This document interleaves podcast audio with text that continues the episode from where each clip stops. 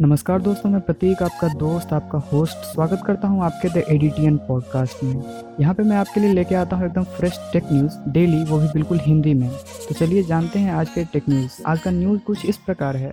बात करते हैं पहले न्यूज़ की तो फादर्स डे के ओकेजन पे पाँच ऐसे मोबाइल हैं जो पंद्रह हज़ार से कम कीमत में मिल रहे हैं। इसमें पहला नाम है मोटरोला वन विजन जिसकी कीमत है लगभग चौदह हज़ार नौ सौ निन्यानवे अगला है रेडमी नोट नाइन प्रो जिसकी कीमत है तेरह हज़ार नौ सौ निन्यानवे रुपये वहीं अगला मोबाइल है Samsung Galaxy M twenty one जिसकी कीमत है चौदह हज़ार चार सौ निन्यानवे रुपए। वहीं अगला मोबाइल है रियल मी सिक्स जिसकी कीमत है तेरह हज़ार नौ सौ निन्यानवे रुपए। वहीं इस लिस्ट में आखिरी है वीवो जेड वन प्रो जिसकी कीमत है तेरह हज़ार नौ सौ नब्बे रुपये बात करते हैं अगले न्यूज़ की तो मोटरोला वन फ्यूजन बहुत जल्द लॉन्च होने वाला है चार जी बी रैम के साथ।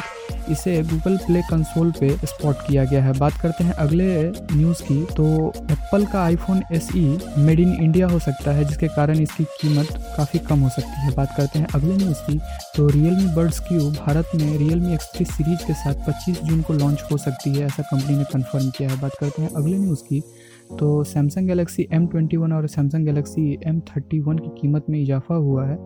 इन दोनों की कीमत में लगभग पाँच पाँच सौ का इजाफा किया गया है। बात करते हैं अगली न्यूज़ की तो Oppo A fifty two Bharat में सेल के लिए उपलब्ध हो चुका है तो आप इसका ऑफिशियल वेबसाइट पे जाके इसे परचेज कर सकते हैं। तो आज के लिए इतना ही। मिलते हैं कल एकदम बिल्कुल फ्रेश न्यूज़ के साथ। तब तक के लिए सुरक्षित रहिए, खुद को सैनिटाइज रखिए, अपने परिवार को सुरक्षित रखिए, बिना वजह घर से बाहर ना निकलिए। जय हिंद, वंदे मातरम।